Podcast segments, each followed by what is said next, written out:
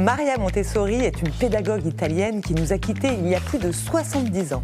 Pourtant, aujourd'hui encore, à l'heure du numérique, ses méthodes font un tabac dans les écoles, mais aussi dans les rayons des libraires.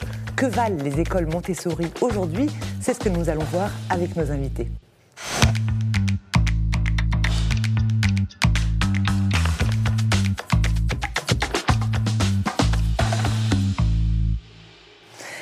Descleb, vous êtes fondatrice du lycée international Montessori de Bailly, dans les Yvelines. Bonjour. Bonjour. Émeric, vous êtes euh, ancien élève du lycée international Montessori. Bonjour. Bonjour. Alors, ma première question, c'est que vous avez fait votre scolarité dans une école Montessori. Qu'est-ce qui vous a amené à intégrer ce type d'école? Bah alors, ce qui m'a amené euh, à intégrer ce type d'école, c'est que bah, tout d'abord, j'étais pas, je me sentais pas suffisamment bien à l'aise et adapté dans l'enseignement classique tel qu'on connaît aujourd'hui. J'étais dans un établissement euh, privé catholique qui demandait donc bah, beaucoup de pression, qui demandait voilà, beaucoup, beaucoup d'efforts de, soi, et c'est quelque chose qui, euh, qui me limitait plus qu'autre chose. Et mes parents voilà, prenaient beaucoup de rendez-vous à côté, orthophonistes, beaucoup d'autres pour aussi l'écriture, j'étais dyspraxique. Et euh, c'est-à-dire que vous aviez euh, du mal à écrire, c'est ça? Exactement, en fait. C'est un, problème euh, moteur tout simple, hein, qui, euh, quand on essaie de faire l'écriture ou les lacets, il y a des difficultés de transmission voilà, entre le cerveau et, le, et ce qui est fait dans la main. Donc voilà, ça a besoin de beaucoup de rééducation et j'en avais de plus en plus en plus, tandis que les notes baissaient dans l'enseignement classique. Et c'est là où les parents donc, ont trouvé l'établissement Montessori et ça a tout changé. Alors Sylvie Desclés, merci. Euh, euh, vous avez euh, créé une école, vous avez écrit un incalculable d'ouvrages sur la méthode Montessori. Est-ce que vous pouvez nous rappeler qui était Maria Montessori et qu'est-ce que finalement la méthode? Alors Maria Montessori, c'était une femme italienne qui a été une des premières femmes médecins en Italie et qui a créé une méthode qu'on a appelée une méthode scientifique puisqu'elle était basée sur l'observation des enfants. Elle a énormément étudié la psychologie, etc euh, plein de choses et euh, on lui a confié des enfants d'un quartier pauvre de, de Rome euh, qui étaient dits des voyous et qui ne pouvaient pas apprendre. Et donc, dans un local, elle a mis en place un certain nombre de matériel qu'elle a créé où elle s'est inspirée de, de M. Seguin qui avait créé des choses pour les, pour les aveugles. Et ça a été extraordinaire. Ces enfants qui, soi-disant, étaient incapables d'apprendre se sont mis à savoir lire tout seul, écrire tout seul, ce, ce qu'elle appelait se normaliser. Et donc là, elle a observé un certain nombre de choses qui ont défini sa méthode alors notamment que chaque enfant était différent et que donc il fallait une méthode où l'enfant était au centre des choses et où on observait l'enfant en fonction de ce qu'on observait, on lui euh, proposait un certain nombre de matériel. Elle a découvert que l'enfant traversait des périodes sensibles, c'est-à-dire des moments où il est plus perméable à certaines choses. Et si l'adulte est capable de lui proposer ce qu'il faut au bon moment, il intègre tout très facilement, parce qu'il est doté aussi de ce qu'on appelle l'esprit absorbant, c'est-à-dire comme une éponge, un esprit qui absorbe tout entre 0 et 6 ans. Et ensuite, elle a découvert aussi que l'enfant euh, avait un très fort développement sensoriel, qu'il était très important de développer les sens de l'enfant, puisque tout passait par les sens. Et euh, D'où l'importance d'être de, d'être en pratique, c'est-à-dire de, manipuler des objets. Hein, l'importance de la main, en fait. Elle a découvert l'importance de la main, puisque la main est reliée au cerveau, que tout ce qui passe par la main s'imprègne beaucoup plus facilement dans le cerveau. Émeric, euh, est-ce que vous avez un souvenir euh, de, l'école Montessori où vous étiez euh, justement? Est-ce qu'on vous a demandé de manipuler des objets? Je crois que vous êtes rentré en sixième, c'est ça? Alors je suis rentré début cinquième et alors il se trouve que la pédagogie au collège était un petit peu différente. Donc on manipulait pas d'objets spécifiquement, mais il y avait une façon de faire, il y avait un esprit qui continuait dans le collège Montessori et que j'ai directement perçu quand je suis arrivé. Et pour vous donner un exemple, eh ben, je me souviens qu'en cinquième, j'avais par exemple du mal sur un exercice, euh, et sur un exercice de mathématiques, et je me souviens que notre professeur nous avait dit au bout d'un moment, bon, bah, si vous avez du mal, continuez à chercher dans le livre, continuez à chercher par vous-même, euh, renforcez vos capacités de recherche. Au début, moi, je trouvais ça, pourquoi faire ça? Je trouvais ça pas très intelligent, parce que je cherchais, j'avais beaucoup de mal, et finalement, je l'ai fait, j'ai cherché par moi-même, et j'ai découvert les réponses. Et petit à petit, donc ça se fondait pas sur le sensoriel, mais ça se fondait vraiment sur l'autonomie, sur la recherche, sur nous-mêmes, comment est-ce qu'on apprenait à trouver nos propres réponses. Et euh, ça part de ça et beaucoup d'autres choses qui m'ont permis de développer des compétences d'autonomie et aussi bah, de progresser au fur et à mesure Est-ce que vos problèmes de dyspraxie, le fait de vous, aviez, vous aviez du mal à écrire, finalement, se sont estompés? Oui, ils se sont estompés petit à petit. Mais je pense que ça, plus généralement, c'est parce que j'ai été dans un, établissement où l'ambiance, vraiment, le. Comment dire C'était très ouvert, très accueillant. Et du fait de cette ambiance-là, je me suis senti libre de faire mes erreurs, de ne pas réussir, de continuer d'essayer, de, réessayer, de refaire. Et petit à petit, en fait, à force de. Puisque je me suis senti bien accompagné, c'est dur à décrire, mais j'ai senti qu'en fait ces problèmes bah, disparaissaient petit à petit. Moi, je veux rebondir là-dessus parce que moi, je pense qu'il n'avait pas de problème en fait. Donc, on avait beaucoup de rendez-vous, euh, soi-disant, avec des spécialistes, auxquels moi, après, j'assistais plus, parce que pour moi, Émeric, il n'avait pas de problème. En fait, euh, quand il a pris de la confiance en lui-même et de l'autonomie, ses problèmes, ils ont disparu. Donc, euh, en fait, pour moi, Émeric, il avait. Oui, vous étiez euh, entouré d'une armée d'orthophonistes, de, de, neurologues, de, spécialistes, d'ergothérapeutes, d'ergothérapeutes, euh, oh voilà, et dont euh, finalement vous n'avez plus besoin aujourd'hui. Plus du tout. Et c'est quelque chose, bah, les parents ne s'en doutaient absolument pas. Je veux dire, c'est quelque chose, c'est des problèmes qui quand même étaient très très présents. Et dès le plus jeune âge, on m'avait mis cette étiquette-là. Et finalement, bah, quand je suis allé dans l'établissement Montessori, au fur et à mesure que ça a progressé, je me rendais compte que ces problèmes en fait, euh, n'était plus vraiment là et disparaissait petit à petit du fait que j'étais bien accompagné et que ce stress constant d'être dans un établissement à pression n'était plus là. Donc euh, je pouvais m'exercer moi-même et je remarquais en effet que beaucoup de ces problèmes dus à la dyspraxie, à l'écriture, bah, c'était des problèmes qui tout simplement disparaissaient petit à petit. Pourquoi la méthode Montessori euh, fait-elle toujours un tabac aujourd'hui à l'heure des réseaux sociaux, d'Internet, de l'informatique? Parce que je pense que la méthode Montessori, elle, met en valeur tout ce qui est bah, un peu à la mode aujourd'hui, mais qui est valable, parce que toute l'éducation bienveillante, notamment Maria Montessori, elle a beaucoup défini le rôle de l'adulte, la posture de l'adulte qui devait être dans une grande bienveillance. Ensuite, je pense que les neurosciences, qui sont comme une science qui est apparue récemment, ont validé énormément de choses qu'elle avait, découvertes. Donc ça va vraiment dans le sens de, l'enfant, dans toutes, les, toutes les notions possibles, en fait. Hein le cerveau de l'enfant, ce qu'elle a appelé les périodes sensibles, bah, ça a été prouvé que c'était vrai, la main reliée au cerveau, ça a été prouvé que c'était vrai. Donc euh, le côté bienveillance, le respect de l'enfant, le respect de la personnalité de l'enfant, c'est ce que, c'est ce que l'éducation qu'on espère que tous les parents, tous les enseignants donnent aujourd'hui. Donc je pense que ça va tout à fait dans l'air du temps en fait. Euh, Maria Montessori, c'est une méthode, mais c'est aussi devenu un business, Victor. Tout à fait, Sophie, puisqu'on en trouve partout du Montessori.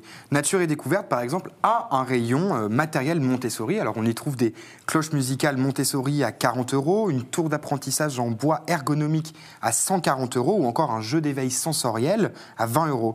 Pareil euh, à la grande récré. Mais on en trouve aussi dans les librairies. les éditions Larousse ont par exemple lancé en 2017, ce n'était pas les premiers, hein, une collection Montessori, la marque de livres audio, Audiolib aussi, euh, référence des ouvrages comme Appliquer la méthode Montessori euh, chez soi.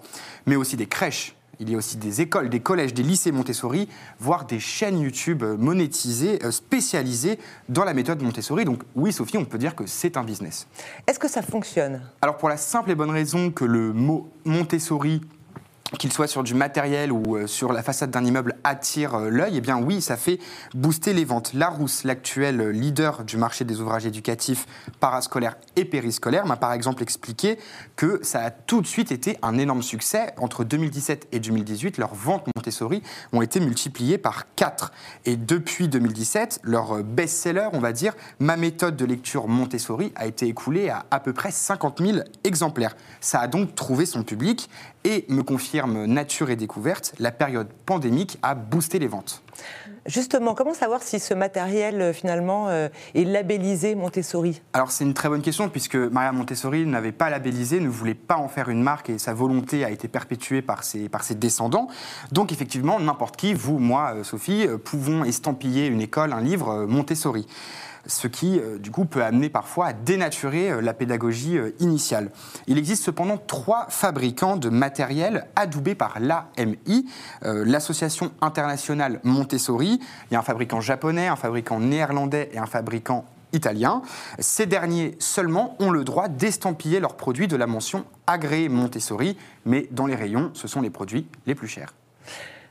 Sylvie, euh, est-ce que vous vous fiez à ces labels lorsque vous achetez du matériel Montessori euh, pour les écoles maternelles et primaires en particulier que vous dirigez? Ah non, pas du tout, parce que dans, le temps, il n'existait que la marque euh, néerlandaise, mais c'était, c'est un coût astronomique, quoi. C'est pas possible. Même la marque italienne, c'est, c'est un coût astronomique, et il y a quand même d'autres personnes qui vendent du matériel qui est très bien fait. Par contre, moi, je suis tout à fait d'accord. hein, Il, y a, il y a des choses, c'est vraiment n'importe quoi. Si on peut parler des clochettes chez Nature et Découverte, bon, j'aime beaucoup Nature et Découverte, mais c'est comme c'est anti euh, Montessori. Donc, euh, euh, il y en a qui vendent vraiment n'importe On leur quoi. dira, on leur dira, nature et découverte. non, mais il y en a qui vendent vraiment n'importe quoi. Et c'est grave aussi parce que même les Oui, cahiers, vendre, les cahiers, la rousse, etc., ils sont écrits la majeure partie du temps par des gens qui ne sont pas du tout formés à Montessori, pas du tout diplômés Montessori. Moi, je vois des méthodes Montessori pour apprendre à faire la cuisine, pour faire le jardinage. Bon, Maria Montessori, elle n'a jamais parlé de la cuisine ni du jardinage. Donc c'est vrai, je suis tout à fait d'accord que c'est devenu un business, même dans les écoles. Il y a des gens qui se sont engouffrés là-dedans, qui se sont dit waouh, on va faire une école Montessori, on va gagner plein d'argent, on va faire une chaîne d'écoles Montessori, on va gagner plein d'argent. Mais Justement, ça jette un peu la malheureusement- probe sur toutes les écoles Montessori. Bah oui, c'est ça Lorsque des parents nous contactent et nous disent euh, j'ai été euh, arnaqué par une école Montessori, eh bien finalement c'est toute la méthode qui, euh, qui en pâtit. Bah, bien sûr, moi j'ai vu par exemple, moi j'ai travaillé avec la librairie des écoles. Dans les premiers cahiers Montessori, on faisait les petits Montessori, et euh, ça a été un des premiers avec qui on a fait des, des cahiers, d'ailleurs on était leader des ventes de cahiers Montessori, mais après il y en a tellement qui ont ouvert que les gens, bah, ils savent plus qu'est-ce qui est Montessori, qu'est-ce qui n'est pas Montessori, donc euh, ils s'y retrouvent plus du tout. Et dans les écoles c'est la même chose, ça nous a fait beaucoup d'ombre. Moi j'ai créé les écoles il y a, il y a 35 ans avec plein de, avoir suivi plein de formations au Canada, à Londres, etc. Et après il y a des parents qui sont mécontents parce qu'ils se sont inscrits dans une école Montessori. Tout le monde pense que Montessori, c'est labellisé. On va dans une école Montessori, on est sûr de ce qu'on va avoir. Et malheureusement, ils sont déçus. Et c'est comme ça qu'il y a des articles dans la presse de, de gens qui se sont sentis floués. Mais parce que, parce que les parents, il faut qu'ils aillent voir, il faut qu'ils aillent questionner, il faut qu'ils. Voilà, même pour le matériel, il faut, il faut se poser des questions. Justement, moi je me posais une question. Euh, Maria Montessori, vous le disiez, euh, a créé les premières écoles Montessori dans un quartier très pauvre Mhm. de Rome. Et aujourd'hui, les écoles Montessori, c'est un peu les écoles de riches. Ce sont des écoles privées souvent hors contrat, où la scolarité euh, euh, coûte euh, en moyenne entre 10 et 12 000 euros par an. Euh, pourquoi il n'y a pas d'école Montessori finalement dans le public?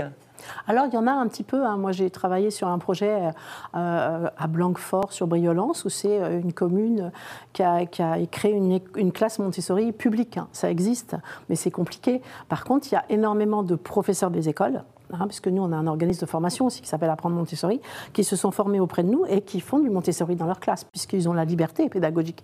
Donc, euh, évidemment, après, il y a le coût du matériel qui a une certaine valeur, mais ils font du Montessori dans leur classe. Il y a de plus en plus de professeurs des écoles qui font ça, en maternelle, même avec les mélanges des âges, etc. Et aussi en classe élémentaire. Moi, j'en connais beaucoup. Oui, par exemple, lorsqu'on voit des enfants de, de primaire, même dans une école publique, qui utilisent les célèbres le- lettres rugueuses. Voilà, ouais. Euh, donc, c'est des, des- des lettres voilà, qu'on touche hein, pour apprendre Oui. le C. Ouais. Ça, c'est une méthode Montessori. Ça, c'est un matériel Montessori, oui, tout à fait. Tout à fait. Et, même les mini-cuisines dans les maternelles, c'est inspiré de Maria Montessori. Ça, pas peut- vraiment, puisque Maria Montessori elle disait qu'il fallait pas de faux, il faut que du vrai. Donc Ah. une petite cuisine, c'est faux. On leur fait faire des choses pour de faux. Donc ça, pas vraiment. Est-ce que vous avez un souvenir euh, à nous, à nous raconter sur votre période montessorienne, si je puis dire? Ah, ben, J'en ai beaucoup, beaucoup de souvenirs à partager, beaucoup de bons souvenirs aussi, euh, et des relations que j'ai faites bah, avec Sylvie et aussi beaucoup d'autres professeurs. Euh, un souvenir en particulier que j'ai, euh, qui correspond particulièrement à la façon dont les professeurs ont enseigné en Montessori, c'est bah, aussi pour revenir un peu sur euh, les mathématiques. Il se trouve qu'à un moment, euh, vraiment aussi pour prôner l'autonomie, ils nous mettaient, donc chaque jour on avait les mathématiques, ils nous mettaient une Oui. série d'exercices à faire et on devait en faire donc vraiment euh, quelque chose comme 5 ou 6 exercices, euh, je me souviens c'était tous les mardis. Et euh, quand on ne finissait pas, et ben voilà, on finissait à la maison, mais on avait un agenda qui était de septembre à juillet, et vraiment dessus il y avait tout, et on pouvait prendre du retard, on pouvait prendre de l'avance, on pouvait s'exercer chez nous, à la maison, à l'école avec le professeur. Et ça, c'est vraiment quelque chose qui prenait l'autonomie. Et il n'y avait pas de, il y avait pas de contraintes, il n'y avait pas des élèves qui s'ennuyaient, il n'y avait pas d'élèves qui attendaient. Justement, on dit souvent que, alors, euh, on parle d'éducation positive, mais Ouais. certains disent que cette éducation positive euh, est un peu rime un peu avec permissive. Euh, Est-ce que Ah vous avez trouvé que cette éducation était permissive, était trop laxiste? Bah, alors c'est très intéressant ce que vous dites parce que euh, je pense pas. À vrai dire, il y avait quand même un cadre à côté qui fournissait aux élèves la possibilité de travailler. Après évidemment, il fallait un certain temps d'adaptation. Moi j'ai pris quelques mois avant de savoir que vraiment il s'agissait de moi, qu'il fallait que j'avance, qu'il fallait que je travaille. Mais au début évidemment, quand on sort d'un système classique, bah, on se dit j'ai cette liberté, pourquoi travailler?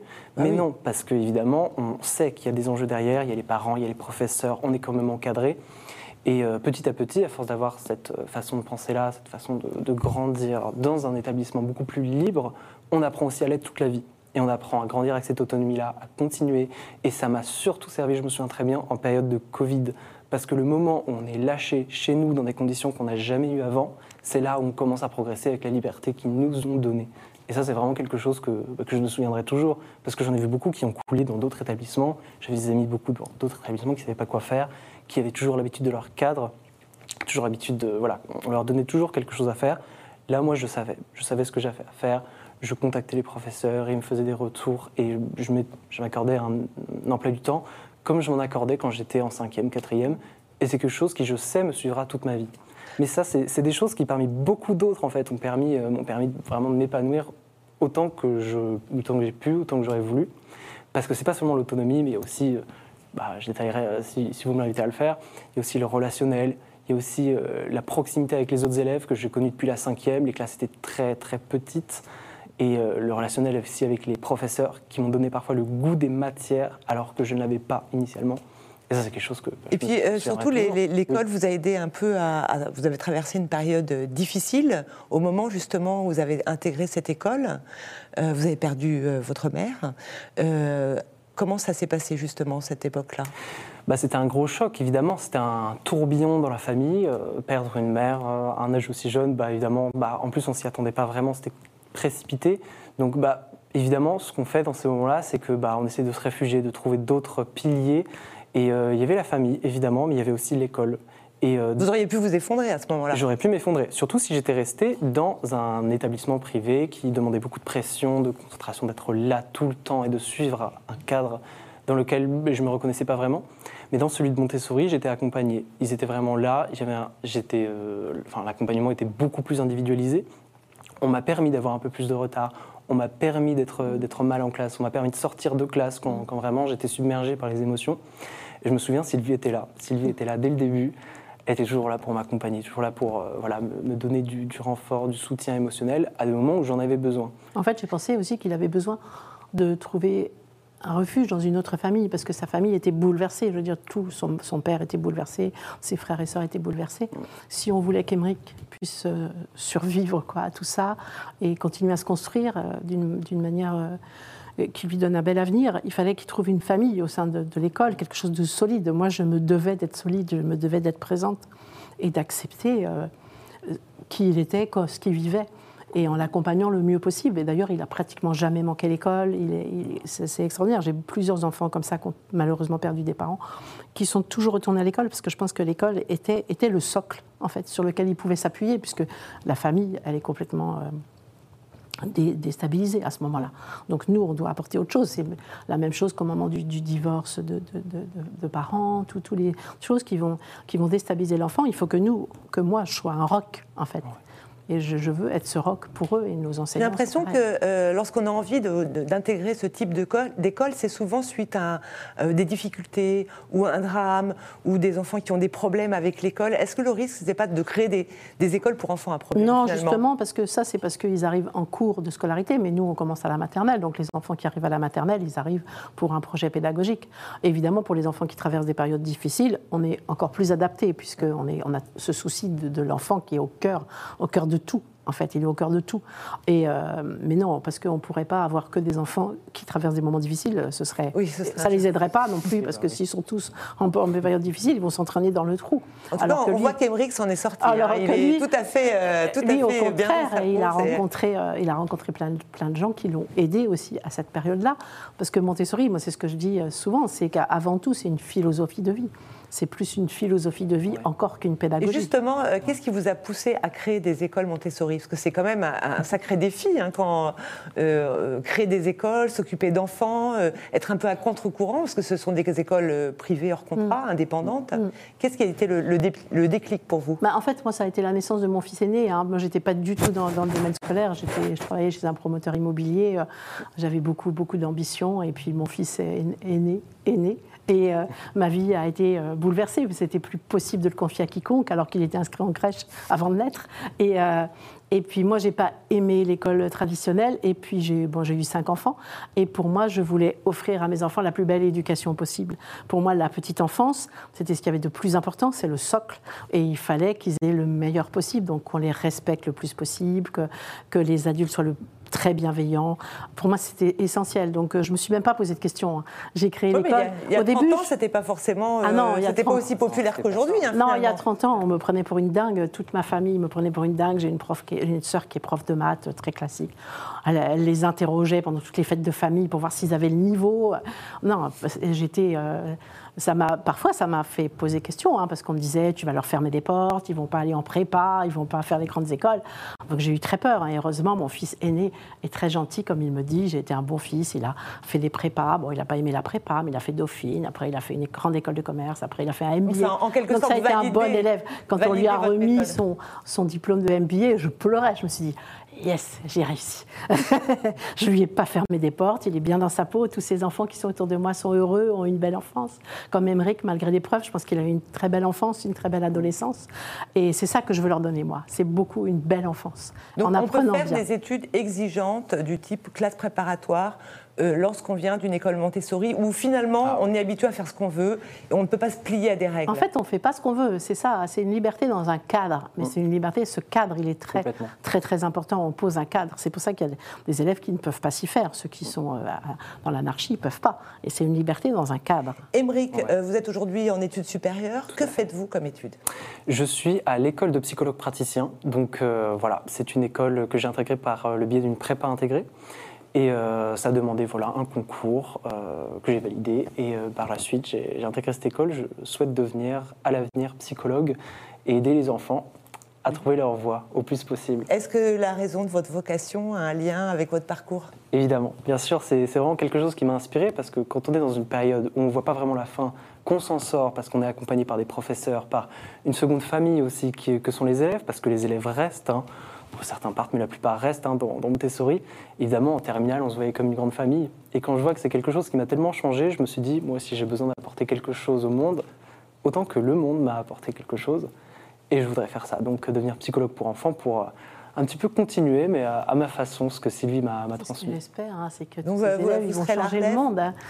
vous serez la relève des écoles Montessori euh, vous avez créé un podcast avec votre fille mhm. euh, qui s'appelle euh, Les adultes de demain. Est-ce que vous pouvez nous en parler? Parce que c'est un projet qui vous tient particulièrement à cœur. oui, ça me tient très à cœur parce que c'est une possibilité de diffuser toute cette éducation, tout le meilleur pour les enfants, gratuitement pour tout le monde. Donc moi, ça a toujours été mon souhait, ça, comme vous disiez, les écoles Montessori ont un coût. Donc c'est dommage parce qu'on est obligé, parce qu'on est hors contrat. Mais moi, mon souhait, c'est de diffuser le plus possible autour de moi cette méthode, puisque c'est une méthode avant tout pour la paix dans le monde et que j'aimerais porter euh, ma pierre à l'édifice de la paix dans le monde. Et donc, euh, c'est un podcast euh, que j'ai créé avec ma fille Stéphanie. J'ai cinq enfants, donc avec Stéphanie, et qui est à deux, épisodes par semaine, un où c'est moi qui raconte des choses, et un autre où Stéphanie interviewe des professionnels de l'éducation, de la parentalité, euh, tout dans la bienveillance, l'éducation positive, pour essayer justement d'aider les parents, d'aider les professionnels. On a beaucoup d'enseignants qui nous suivent à vraiment offrir le meilleur aux enfants, aux adolescents, etc. Donc c'est vrai que ça me tient très à cœur parce que c'est donner tout ça parce qu'il faut que les gens ils prennent tout ça. Est-ce qu'on peut faire euh, euh, Montessori chez soi? Parce que finalement, euh, tout le monde n'a pas les moyens de payer une école Montessori, c'est cher, on n'a pas forcément une à côté de chez soi. Mais finalement, on l'a vu avec le confinement, les Mm. gens achètent du matériel et le font à la maison. Est-ce que ça marche aussi bien?